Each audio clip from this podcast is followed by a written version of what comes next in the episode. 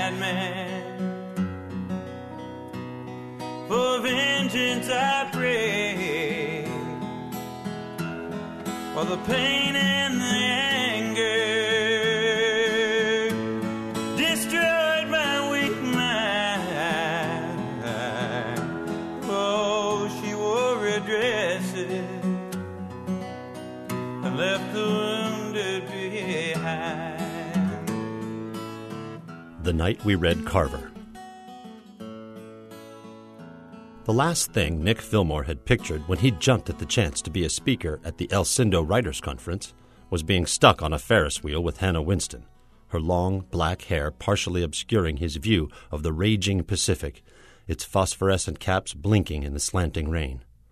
Oh, Nick, she cried out, loosen up. The Ferris wheel had halted at the top of its apex, all of its lights aglow and garish in the moonless sky. For a moment, he felt as if the entire world had become a stop frame on a spool of film. He grabbed the security bar that spanned their laps and reminded himself that their suspended compartment was kept safe from going haywire by gravity. Still, he looked down and wondered if the series of gears, belts, and pulleys had been properly maintained. Jesus, Hannah, where's the guy that operates this thing? Hannah kissed him, her mouth open and wet. Mannheim? It was just like her to have caught the guy's name. They'd wandered over here this evening from the small seaside campus after the conference's reception. Not a soul on the grounds of this jerry built amusement park, but a few carnival types posting a sign advertising their opening tomorrow. Before he could protest her enthusiasm, Hannah had somehow talked this Mannheim guy into testing out the big wheel. Give a couple of literary gypsies a ride to break it in, was how she'd put it. Fillmore shouted into a wind laced with salty rain. What was that all about with you in the lean to? He'd waited outside the makeshift shelter while she'd boldly strolled in to confront what looked to be a squad of roustabouts, every one of them naked to the waist in this weather, their pale flesh graphitized by tattoos. Hannah observed him with a wicked glee she'd employed the moment they'd left the San Joaquin Valley this morning. That little spot is their candy shop. The way she said it sounded ominous. Without any specific knowledge, he thought of a place that dealt drugs to kids. Oh, for Christ's sake, he said. How do we get off this freaking thing? He peered at the huge Victorian house, out where the cliffs dropped off to the sea, and could make out the boathouse where the Quigleys, a retired banker and his Dutch wife, had offered the remodeled quarters to the conference's speakers this year. Marvin Quigley, a robust, squared away figure of a man, had insisted they get together for a drink later tonight. His attractive wife, Elsa, had pointed to a small picnic station set dangerously close to what appeared to be the last bit of rock on this hemisphere. No matter how late, she'd insisted. The seat rocked as Hannah bent forward. Here comes Mannheim. Thank God. Now we're going to drive to Wilson Junction with him. With whom? With Mannheim, silly. He hunched his upper body against a fierce shudder. Like hell we are. She'd gone too far, making plans with a complete stranger. From the moment they'd hit Highway 101, the idea of bringing her was proving to be a choice he might regret. Hannah's fingers explored the cove between his thighs, causing the compartment to tip seaward. Oh, come on, Mr. Fillmore, she said, her white teeth flashing like those wave peaks out in the rough ocean. Don't be a stick in the mud. At check in this afternoon, he'd informed Madeline Kinney, the conference's perennial registrar, that Hannah Winston was a graduate student from UCLA who'd sat in on his class last year at Sequoia City College. Her field is zoology, he'd said, pausing to show the skeletal Miss Kinney a merciful smile. But she wants to learn how to write fiction. Madeline had looked up from her desktop, her mouth also distorted in a rueful manner. I see you have listed her as your special guest, and that the two of you will be enjoying the Quigley's hospitality. His spirits had lifted when they were shown the boathouse, and they'd taken a few minutes to freshen up from the long drive. But back at the campus, the informal dinner in the cafeteria hadn't gone well. He should have made it clear to Hannah how important these next two days were to him. He'd finally, after winning the 2010 Westward Fiction Prize, been invited to moderate a panel tomorrow and read his winning story at the fireside presentation Sunday night. They'd tramped from table to table in the crowded space. Abe Melba, the agent he'd hoped to meet up with, appeared too mesmerized by Hannah's flowing hair and tight designer jeans to even acknowledge him. And the dozen other people, important people he could now talk to on a new, more equal level. They looked at him like he'd brought his daughter or niece, or was in truth using his small bump of fame to ravage a student, or worse, act as her pimp. A book illustrator he'd befriended at this and other conferences had commented on his sweater. Makes you look years younger, Fillmore, he'd commented. No nice going on the prize, Nick. No, nothing. Same type of snub from Evelyn Glassmeyer, a pretty magazine editor, probably well over fifty now. At this same venue a few years ago, they'd attempted a round of sex, sandwiched between discussions about ex spouses, kids not fully grown, the hell divorce could rot. We should catch up, he told her, while retrieving glasses of wine for Hannah and him, not really meaning it this time. Sure, Nick, she'd said, turning away from him to greet a Berkeley publisher of California writers who'd rejected every manuscript Fillmore had sent him. And he should have refused the ride on the big wheel. And now this trip to Wilson Junction? He certainly should have said no to that. Mannheim's vehicle smelled of taco sauce, sweet whiskey, smoldering hemp, wet dogs, and body funk. All present in the gutted interior of this van, the bastard child, Fillmore had decided, of an ancient hippie bus and a wood shuttered lunch wagon. Yeah, yes, there were the window planks rattling above a propane stove. A pair of restless mongrel mutts jumped over his and Hannah's outstretched legs as they sat, teeth chattering from the panel's vibrations against their spines. Up front, Mannheim fought the wheel. What looked to be the carnival's strongman rode shotgun.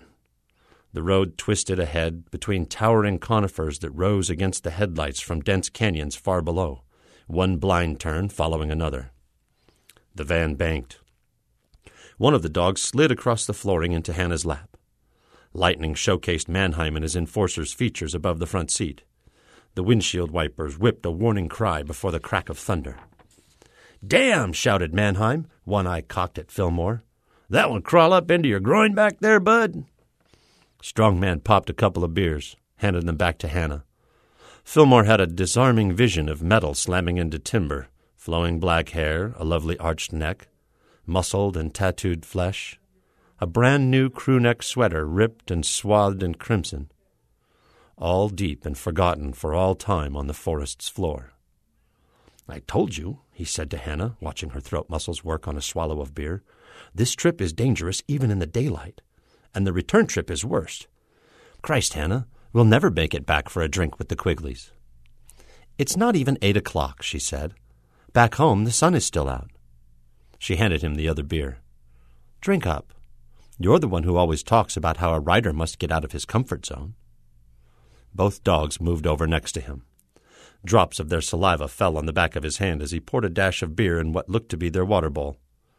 They chased it with lapping tongues as it slid from side to side. The van's engine revved like an airplane stalling and starting in air drafts and currents before an inevitable tailspin. Up front, Strongman broke out in song. Operatic, or Roy Orbison. Yes, he'd put on sunglasses and had angled his head up. In the lights of a truck coming at them, only his shaved scalp and crushed nose shone in the van's cab as he sang, Crying Over You. So high and mighty, Hannah fired up her bic and waved it to and fro. Fillmore drained his beer. The dog with the shaggiest hair jumped between his knees and licked his face. The other two men seemed to relish the pandemonium. Hannah had screamed twice, but when he hurried to wrap his arm around her shoulder, she closed her eyes and began to giggle uncontrollably. After what seemed hours of endless terror, Fillmore felt the van slow and swerve to a bumpy stop. Here we are, folks, Mannheim said. Tilly's, dance and billiards. Fillmore had never felt comfortable in joints like this. A sense of loneliness bore down on him as he reached for Hannah's hand. At first they followed Mannheim and Strongman, the crowd parting a bit, their manner curious. Men in Levi's, belt buckles the size of their fists, faces weathered into stony handsomeness, tipped western hats and gracefully made room for Hannah, while dead-eyeing the strong man. What's with you? their expression read. We outwork and outdrink your kind every day. Women with fluffed hair smiled as they passed by, their flannel shirts unbuttoned to show cleavage, their jeans packed wider in the ass than the men's. Fillmore yanked Hannah past the long bar to an empty table, its wooden surface varnished uncountable times to seal years of abuse. Here, he said, let's sit for a minute. Time to straighten her out, he thought. Get her aboard the program before they strayed too far off course. What about Mannheim? she asked. I'm sure he can do without us for now. He ordered a pitcher of beer from a wandering waitress who smelled of strong soap and talcum. No, the talc odor came from the raised parlor behind them, a pool player shaking baby powder into his palm and running it along his cue. What's wrong? Hannah's eyes must have found something in his. You know that guy? No. But there was something about the young shark, something he envied, something past his time, unreachable now. The kid's pretty slick, though. He watched him strike the cue ball, the sure way his hands kept the stick poised above the green felt as a striped ball dove into a corner pocket. See what I mean? Music he remembered from his youth in Bakersfield snuck down from the tavern's exposed rafters. Hannah leaned forward, her face flared by the neon beer signs. Knowledge, she said. What? Knowledge of the way he did that. She smiled at the pool player, who'd stopped and glanced her way. It's the thing you taught me to always be on the alert for. Remember? You called it author integrity, being constantly on the lookout for what is unfamiliar, so you can write convincingly about the matter should the occasion come up. Jesus, you sound like you're reading aloud from one of my class handouts. They both sat back as the waitress placed a pitcher and two mugs between them. She waved away his bill. The carnival man paid for it. He looked, but couldn't find Mannheim or Strongman among the crowd. Tell him thanks, Hannah said. Fillmore drank his beer, feeling warmer, more attuned to the surroundings. This wasn't bad sitting here. Hannah had put on her black rimmed glasses that made her appear so studious. You look like last summer, he told her. The beach. First time we made love, she said. Like in my story. He raised his eyes, as if his prize winning manuscript was readable on the point rack above the pool tables. Yeah, like in your story. But not the same. Certainly not, she said. Your protagonist was fictional. She refilled their mugs from the pitcher. I'm real. You certainly are. A moment passed. His blood rushed between his eardrums. Dwight Yoakam sang about a black haired woman who wore red dresses, the melody speaking of Mexico, of tragic revenge. Would you call that a waltz, Miss Winston? I would, Mr. Fillmore. He stood and extended his hand. She rose so smoothly, so full of natural grace, he caught his breath. To the plaintive notes of an amplified bass guitar, they teamed up and glided onto the small, crowded dance floor.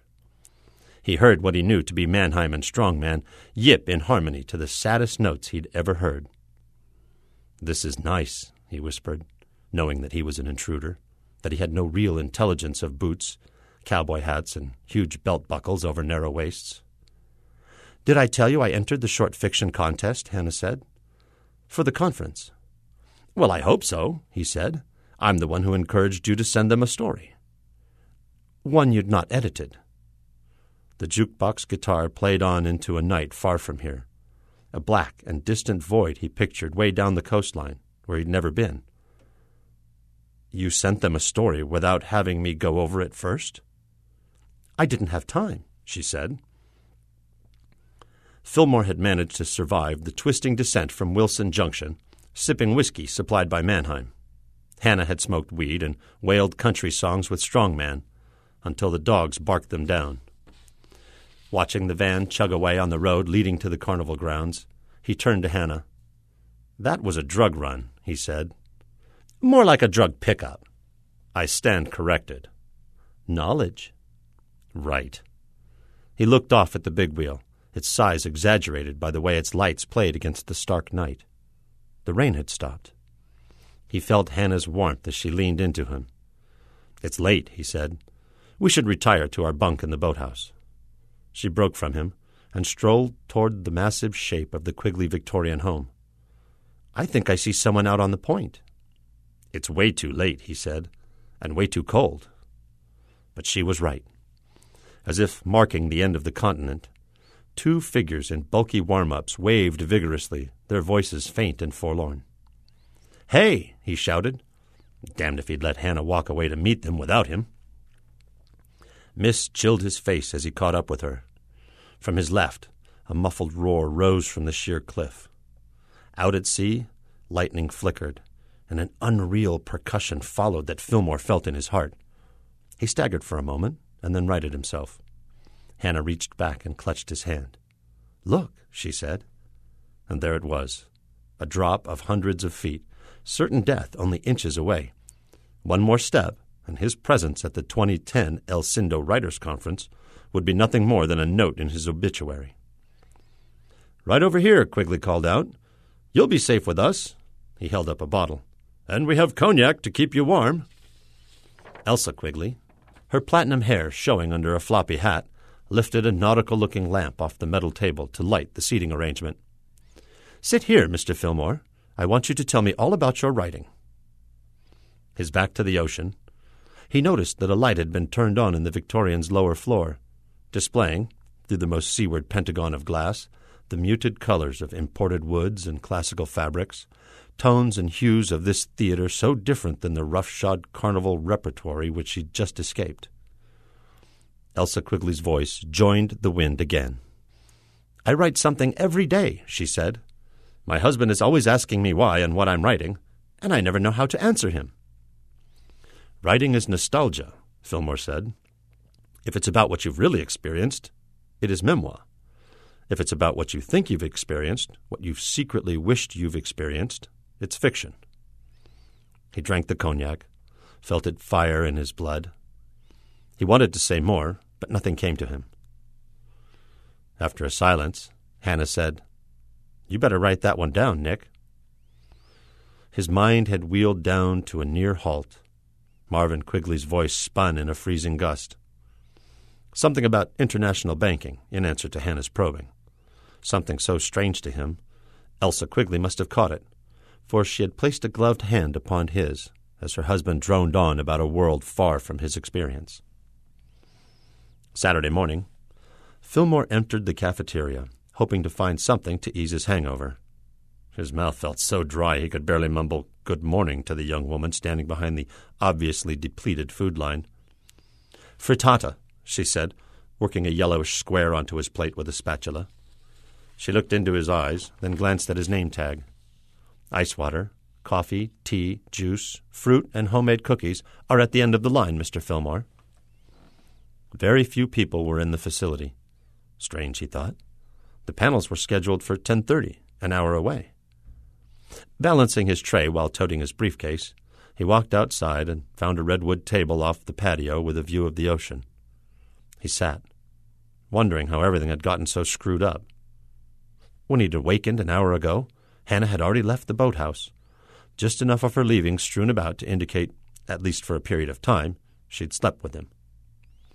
Hi, Nick. He looked straight into the sun. Oh, hi, Evelyn. Sorry, the glare blinded me for a second. Evelyn Glassmeyer set her conference book bag on the table and sat opposite him. Deja vu, he thought, as a memory hit him. Evelyn, same rust colored hair, pale skin, that feeling of unrest she gave off. Christ, the same cardigan sweater. Her smile looked stiff. Almost didn't recognize you out here. Dark shades and cap. He removed them. Hangover and going bald. Good to see you anyway. You too. Congratulations on your prize. I couldn't find the journal anywhere, but I found your story on their website. Thanks.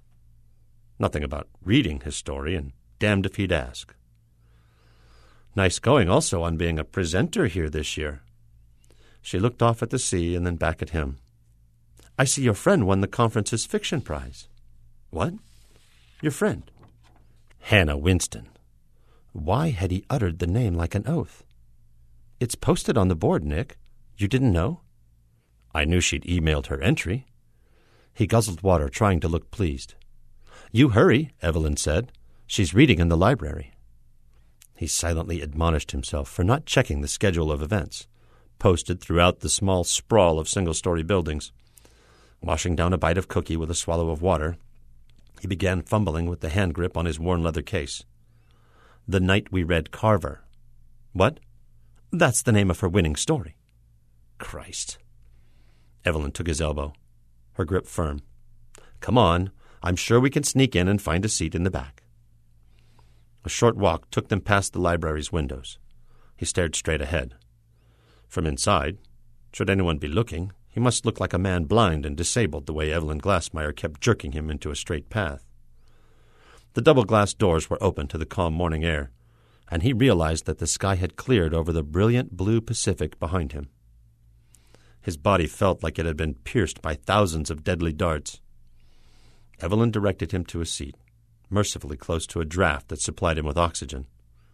He felt her fingers dig into his shoulders as she stood behind him. When he managed to lift his eyes, he saw Hannah, standing not that far away, her manuscript pages stacked in front of her on a lectern, smile in the corner of her eyes, as she adjusted her glasses, both of her lovely hands framing her face.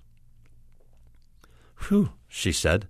I thought for a minute there I was going to have to start without Nicholas Fillmore, my fellow gypsy. She smiled directly at him. And mentor, she added. A moment rose and fell. Same as it always did, Fillmore thought, in that hush before readings, when everyone listens for the first notes of a story, and for what voice will rise from beneath the mere words. As aggravated and wounded as he felt, he found himself being swept into Hannah's viewpoint character, into Peter, a teacher who's invited Anne, a student twenty years younger than he, to a beach read over the weekend break.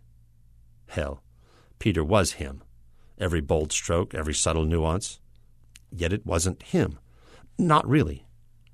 That's not me, he thought, feeling a tear of sweat traverse his backbone. This character is at the same time both truer and more fictional than I am. When it became clear that Anne, the story's antagonist, was as guilty in her motives as Peter, Fillmore heard the laughter, felt the eyes of many in the room land on him.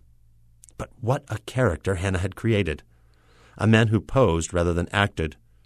A dragging pain in the ass was what Anne had called him, who, when he feels he has the advantage, contains a quiet sorcery about him. Still, Hannah had magically preserved her main character's dignity. Enough that at the story's conclusion, everyone within her voice seemed rapt on Peter gaining a piece of what he wanted. They wished even more, Fillmore was sure, that Peter change, move from the ballooned figure of, of a man to one wiser in his leaner image, a man drained by Anne, but not defeated. During the enthusiastic applause, he felt Evelyn Glassmeyer's cheek brush his as she leaned over his shoulder. Ever hear so much affection for such a flawed character? she whispered. Somehow he managed to get out of his chair, stand in line, and finally congratulate Hannah. Great job, he told her, barely able to squeeze the words through his tight esophagus. Then, without waiting for her reply, he hustled off to the panel presentation, an hour of torture in which the moderator seemed hard pressed to call on him every chance she could. There you are. Hannah had crept to his side. joining him in gazing down into the breaking surf. He turned to see her dark hair, the wind sweeping it across the whiteness of her oval face and slender neck. Careful, he said. It's not too solid this close to the edge. What happened to you? Her hand found his. I couldn't find you for lunch. I came back here. He jerked his thumb over his shoulder at the boathouse. To go over the stories I'm evaluating in about twenty minutes. Any of them any good? Nothing close to yours. As I read it, at times I thought it sounded mean. Her hand squeezed his. If you want to push me into the rocks below, I'll understand. I might jump, he said. Alone. Or take me with you. Ready? She laughed. Sure. That's gutsy. It's just knowing your character. How'd you get so smart? Listening to you. He looked off at the big wheel, revolving in the bright sun. A few cars had parked in the vast lot. Recorded calliope music spun high above the scene. Well, you did a job on me, but I'd never consider it a revenge piece. That's why it was so well received. First time I've tried writing in a man's point of view. You pulled it off. He walked her along firmer ground. Did you come from the carnival? Yeah. Going on another run with Mannheim? She halted and leaned against him, her smell warm and fragrant. He's asked me to drive north with him. He felt his knees go weak. Pain in one surely an indicator of bone on bone arthritis. Humboldt County. Yeah, how'd you know? Out of your comfort zone. He kissed the part in her hair. You're leaving me to search for a story, taking advantage of everything he tried so hard to teach her. He offered Evelyn Glassmeyer a ride to the conference's concluding program of wine and confectionaries in the Wellington home. The late Martha Wellington, a poet of modest renown, had left the rambling white board house to Madeline Kinney, the conference's registrar. Fillmore was both heartened and apprehensive to see that several people had stayed for the affair. Most had dined in town at one of the town's seafood restaurants. Buoyant now, they came from their vehicles to test the worn stones that led to an oversized screened veranda that faced the forest. Two electric heaters helped keep everyone warm while they drank, nibbled, and chatted. Looks like quite a few are here for you, Evelyn said, handing him a glass of wine. Are you nervous? He downed the wine with chocolate covered almonds. Not too bad. And that was the truth. He'd revised his prize winning story a bit, believing that a story was a growing thing until its author's death. Besides, who would know or care? And it had taken less than a hundred words, slipped in here or there to make it, what, more honest? Yes, but deleting those little pieces that seemed so special when he'd first written them. That's what had helped the most. Christ, how many times had he warned his students about goosebump prose, how it should be killed during the first edit? The mystery novelist, Rita Ramirez, approached him, white teeth flashing. Break a leg, Fillmore. Reminded now how Ramirez's eyes had warmly regarded him during the panel, and how she'd interrupted the Berkeley publisher's blather, he said, I just might do that, feeling at the same time light-headed and bolstered. Soon he stood in front of what looked to be the same lectern Hannah had used this morning in the college library. Behind him, a fire in the main room's huge rock fireplace warmed the back of his legs. In front of him, rows of faces bobbed and settled like flotsam. He knew these faces in a part of him, like members of a tribe recognize their own ilk subconsciously, with little or no contact.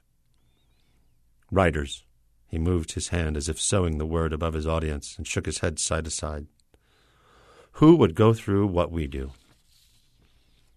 A small ambivalent reaction to this question whisks through his audience. Now he begins to read his story, while at the same time, during the same breath actually, think of his own narrative. So sure he is of his protagonist, a young woman he's named Laura, he knows he can convey her story, tell it from the pages in front of him, and at the same time see himself on the edge of a half mile drop to an ominous sea. Yes, there he is, outlined against the gray sky. He has to pause for a nearly untraceable second or two at this picture of himself in another scene, another story, apart and far from this one he holds in his sure fingered grip, as he begins to fall.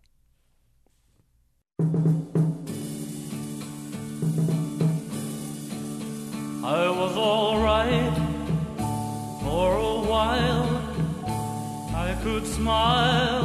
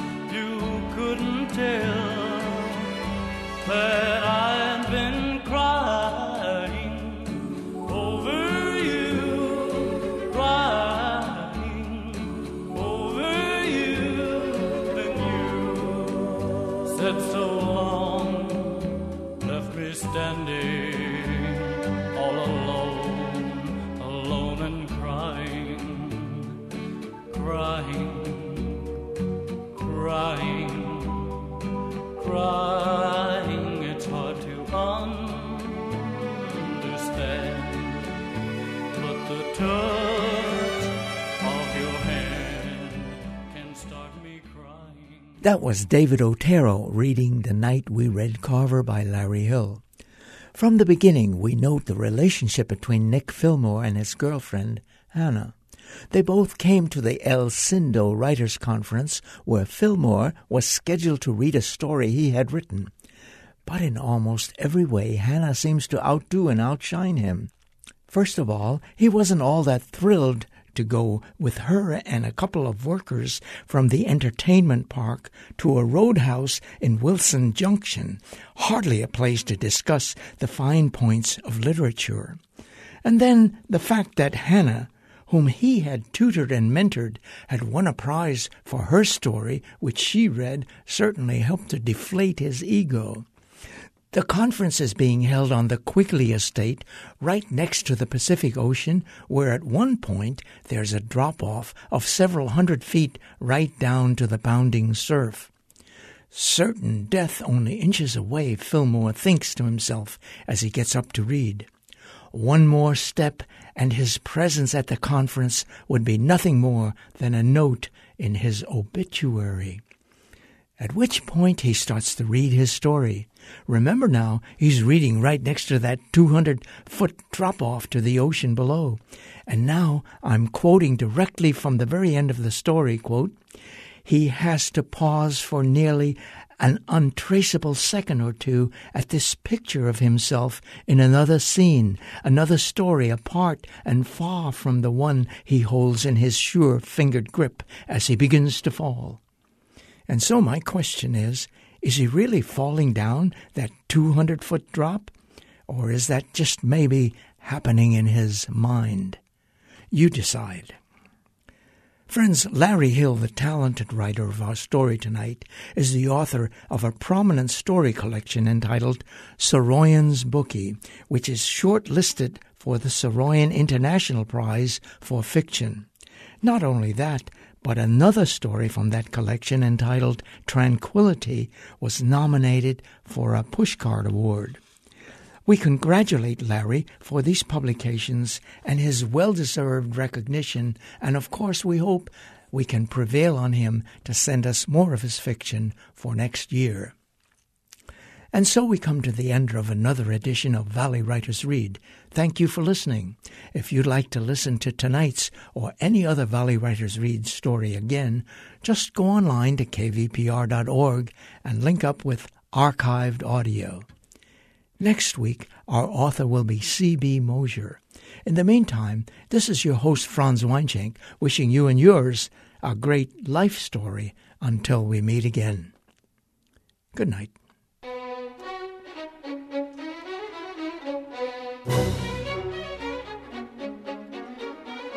Valley Writers Read is a production of Valley Public Radio produced by Don Weaver and Franz Weinschenk. Please join us again next Wednesday at 7 p.m. for another edition of Valley Writers Read.